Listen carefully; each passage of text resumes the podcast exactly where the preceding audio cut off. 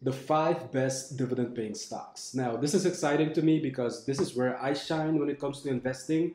There's nothing more interesting and exciting to me than buying a company that pays a dividend when it's selling at a discount and then just holding on to it.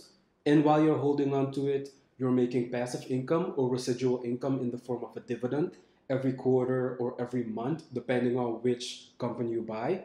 But because you also bought it at a discount, you also have the possibility of seeing some unrealized capital gains. So it's a win win situation for me. It's also more of a set it and forget it. You buy it once. If you do the research, you want to buy a good company, of course, and then you just hold on to it and enjoy the passive income that you generate.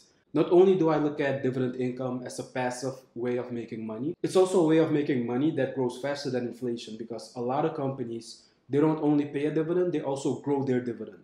Some companies might also pay a special dividend every now and then. So it's a very hands off way of investing. It allows me to sleep well at night. So even if the stock market is trending down, I don't lose any sleep because I'm still holding on to my dividend paying stocks because they still pay a dividend. That dividend increases faster than inflation. I reinvest that dividend to get more dividend income. And while I'm holding on to the stock, the price still has the potential to bounce back and I can see my capital gains rise up. Dividend investing might not be a fast way of making money, but it's a stable and consistent way of making money. I can plot my dividend income in, for example, an Excel spreadsheet and track how much money I'm potentially going to make year after year, depending on how much I invest in dividend paying companies. This is not something that I can do as efficient with just looking at capital gains. Because with capital gains, the stock price or your investments are going to fluctuate year over year. So, yes, you might see one year your investments grow by 9%, but the next year your stocks might have actually lost and dipped down in value. Let's just jump into the first one that's on the list, which is going to be Nike. Now, Nike, famous for their footwear, of course, that's how Phil Knight started out the company by selling shoes. But Nike is known for more than just their shoes, they also sell fitness clothes. And when it comes to endorsements, Nike has partnered with the best athletes in sports. Athletes such as LeBron James, Michael Jordan, Rafael Nadal, Tiger Woods, and the list goes on.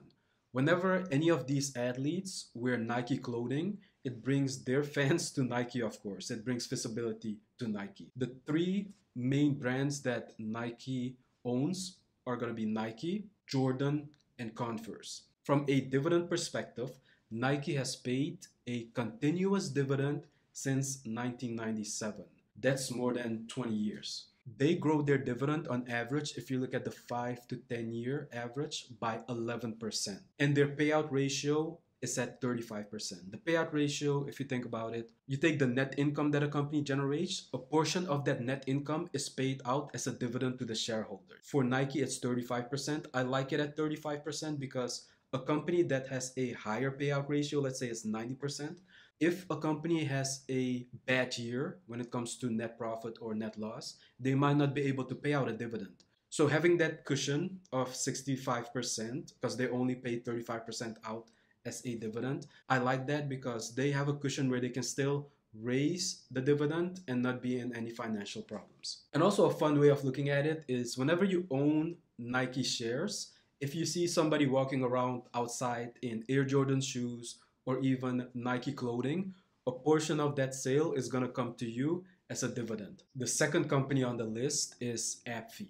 Now, AbbVie is in the healthcare sector. It's a biopharmaceuticals company. In layman's terms, they create medicine to try to get rid of illness. It's a $255 billion company, and this was actually a spin off because in 2013 they spun off Abbott Laboratories. From a dividend perspective, this company has paid a increasing dividend since 2013 and they've been able to grow their dividend by 20% on average year over year since 2013. From a payout ratio standpoint, their payout ratio is higher than what we saw with Nike.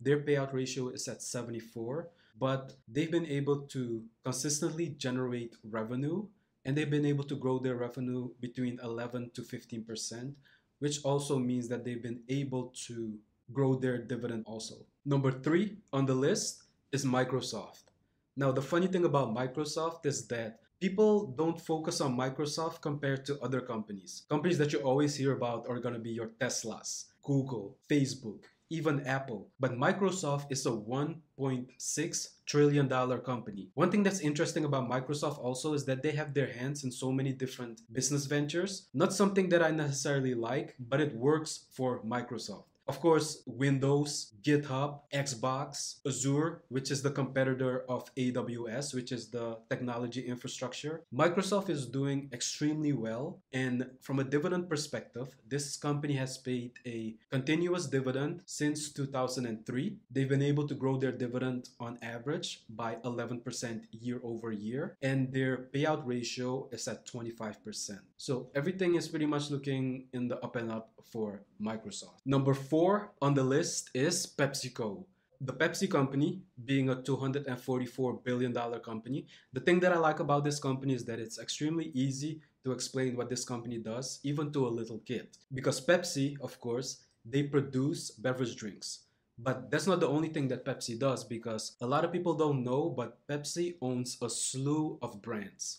Brands such as Gatorade, Lay's potato chips, Doritos, Quaker Oats, and the list goes on. From a dividend perspective, PepsiCo has paid a continuous dividend since 1973. That's almost coming up on 50 years. And not only have they been able to pay a continuous dividend since 1973, they've also been able to grow their dividend, if I look at the last 5 to 10 years, by around 6%. If I look at their payout ratio, their payout ratio is a little bit higher at 64%, but with the track record of Pepsi company paying out an increasing dividend, they've been through so many economic bumps. Think about the Great Recession the Y2K crash. Even through all those dips in the stock market, the Pepsi company has been able to still pay a dividend and increase their dividend above the average inflation rate. That's why I like the Pepsi company and I have them on my watch list, but I also bought stock in the company. And for number five, I wanted to throw in a different company, a company outside of the US, because all of the number one through four are going to be US companies. This one is actually outside of the US. It sells famous products also. This is the Unilever company. Now, the Unilever company is actually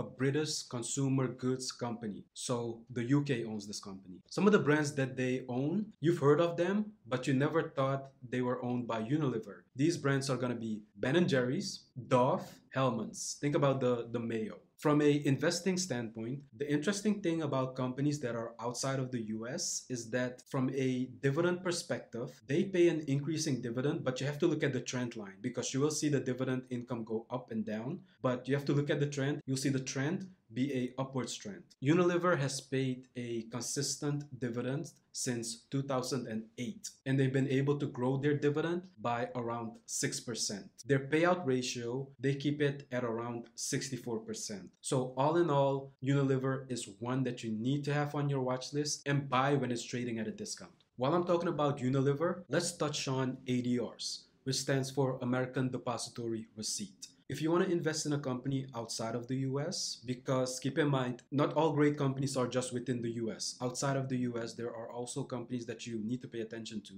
For example, Unilever. If a company wants to go public and be traded on a stock exchange, it usually does that within the country that it's in. So in the US, we have the NASDAQ, the New York Stock Exchange. If you go overseas, let's say London, you have the London Stock Exchange. If you look at Amsterdam, you have the Euronext Amsterdam Stock Exchange, and the list goes on. Most countries have a stock exchange unless they're so small and they don't participate in the buying and selling of securities. Most companies are not gonna go through the hassle of being listed on different stock exchanges. So, a company in Brazil is probably to be listed on a Brazilian stock exchange, but they're not to do the due diligence to also be listed on the American stock exchanges and the London Stock Exchange. An ADR then allows you to buy stock in companies that are not in your current country's stock exchanges. So, in the case of Unilever, the ticker symbol being UL, you can buy Unilever on the New York Stock Exchange. Now, some other notable dividend paying companies I have my handy dandy watch list Costco, McDonald's, the Hershey Company, Sherwin Williams, Visa, Union Pacific Corporation, Lowe's, Genuine Parts Company, Johnson & Johnson, Texas Instruments Incorporated, Clorox, Colgate, the 3M Company, Kimberly Clark, T. Rowe Price, McCormick and Company Inc., Church and Dwight, Hasbro, Coca-Cola Company, and Brown Forman Corporation. Five dividend paying companies under 50 bucks, Flower Foods, Hormel, Fastenal, Kroger, and the CSX Corporation. We went over a lot of good information on these dividend paying companies, but you still want to make sure that you buy them when they're selling at a discount. Because as a value investor, you don't want to buy something when it's too expensive. So, a good way of looking at how expensive or cheap a company is is by looking at the price to earnings ratio, the PE ratio. With dividend paying companies, I like to see a PE ratio of 15 or less. You can also do 20 or less. I prefer 15 or less. Investing in dividend paying companies is a steady way of building your wealth over time. It's not a fast method that you can see with growth stocks, but with dividend companies, I can plot my dividend income into the future. I cannot do that with growth stocks because they're a lot more volatile. But with dividend paying companies, yes, I pay attention to the price of the stock, but I also definitely pay attention to the dividend income that I get. And I make sure that whenever I get the dividend income, I invest in companies that can grow their dividend income. I take that dividend income and reinvest it, or I take it and I invest it in different companies that pay a dividend. I also take my own capital and invest it in dividend paying companies. And then some of these dividend paying companies also pay a special dividend every now and then. So it's a snowball effect. So let me know which dividend paying companies are on your watch list let me know in the comment section. And of course, like this video, make sure to subscribe, and I'll talk to you guys in the next one.